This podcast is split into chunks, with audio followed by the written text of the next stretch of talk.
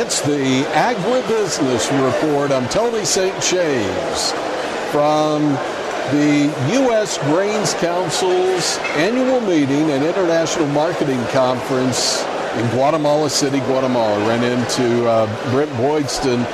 Brent, this is a this is a pretty impressive event. Thank you, Tony. It's great to, great for, to sit down with you, and it's great to be here in Guatemala. Okay, so this U.S. Grains Council event is an annual event held uh, every year in February, and it, it bounces back usually is in uh, the U.S. and then somewhere internationally. But in order to get to that point, we need to back up. We need to talk uh, about Brent for just a minute.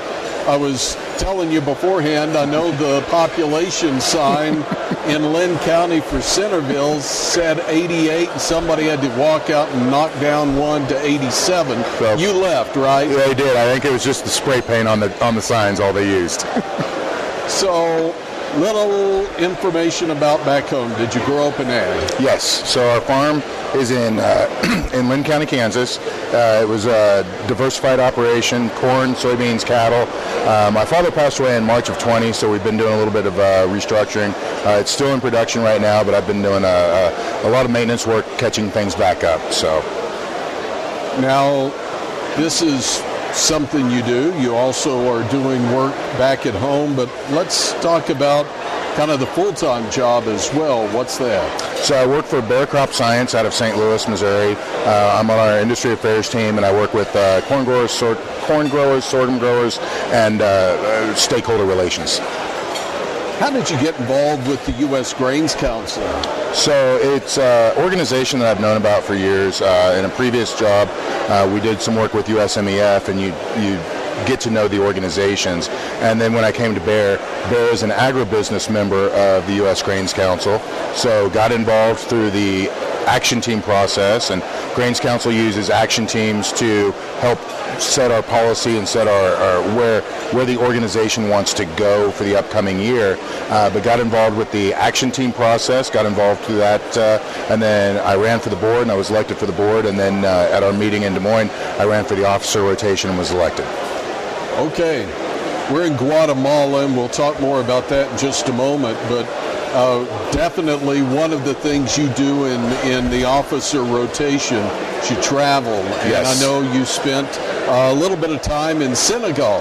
And some will not even know where Senegal is. So tell us uh, about that trip and why. Yes. So one of the uh, main missions of the U.S. Grains Council is to develop those foreign markets in, in, in places of the world, and that's sometimes places that people aren't familiar with, like Senegal.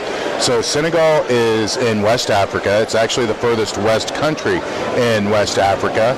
But the nice thing about it, it's a very stable country, uh, very long-term stability. Uh, it's economically stable. It's politically stable in a kind of unstable part of the the world.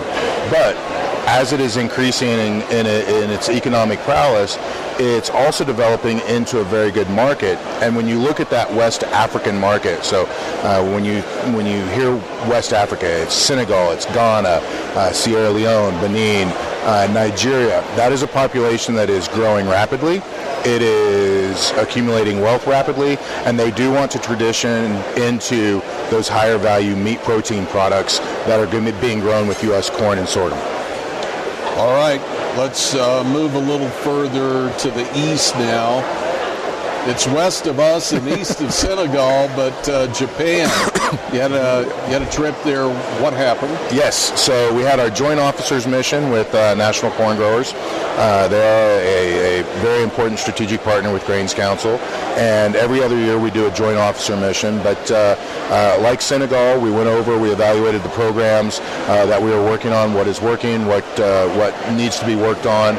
Uh, but it was a very good trip. We saw that uh, Japan is looking at moving to a higher standard of ethanol blends. Uh, there was a lot of talk on sustainable aviation fuel and what that can mean uh, for the ethanol industry and what it will also mean for the auto industry. Uh, there seems to be uh, the opinion that uh, uh, Japan's going to import ethanol in general and they'll blend it with the gasoline there because they're not going to import their blended gasoline with what they're using now and ethanol separately. So very, very exciting to see the, the market potential for U.S. ethanol into Japan.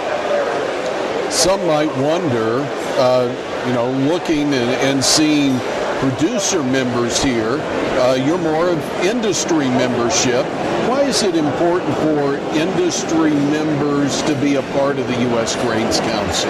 So the, the, the nice thing about the Grains Council is it brings it brings all spectrums of the value chain together. You have the biotech members, you have the, the agribusiness members, you have ethanol producers, you have farmers, and you also have the, the, the trading companies on the back end. So it's all about that combined voice on talking about the positive technology that farmers are using to increase that sustainability, increase that yield, and, and doing things better so that we can satisfy our, our, our global customers. Okay, so we're in Guatemala City today for the, the Grains Council's annual membership meeting and an international marketing conference. Uh, you had a general session already this morning.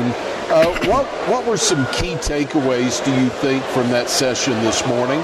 I think the key takeaways are uh, just the importance of Guatemala to agricultural trade. It is a top 10 market for corn. Uh, as you're seeing the, the pork and poultry plot, uh, uh, production increase in Guatemala, that's going to create uh, the ability to bring in uh, those DDGs to increase the, uh, the protein in the feed. so we're seeing that in a very positive light. Regionally, Guatemala is the largest country, both geographically and population in the Latin America region. So it's, it's a lot. It's a large driver.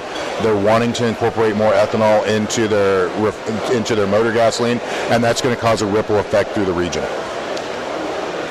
All right, if you want to learn more about the U.S. Grains Council, this is a really difficult website, but grains.org, right? Yes, that is it.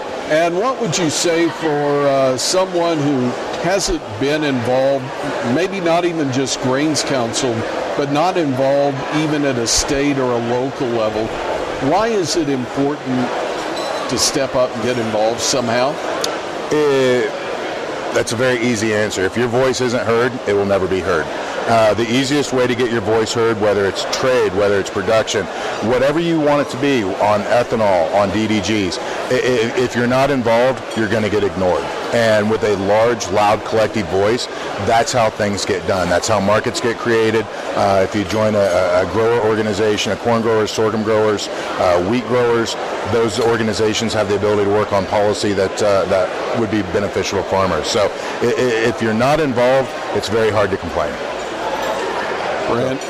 Great to see you here. Thanks for your time. And before we go, one final thought that you could share with producers back home, what would that be? I would be thank you for their support. Uh, we can't do what we do without uh, that farmer support, uh, both from our memberships and through their, their organizations that are members into the Grains Council. So thank you for your support and trusting us with what we do.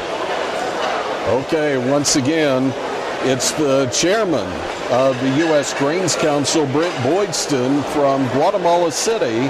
It's the site of the U.S. Grains Council's annual membership meeting, International Marketing Conference, and I'm Tony St. James.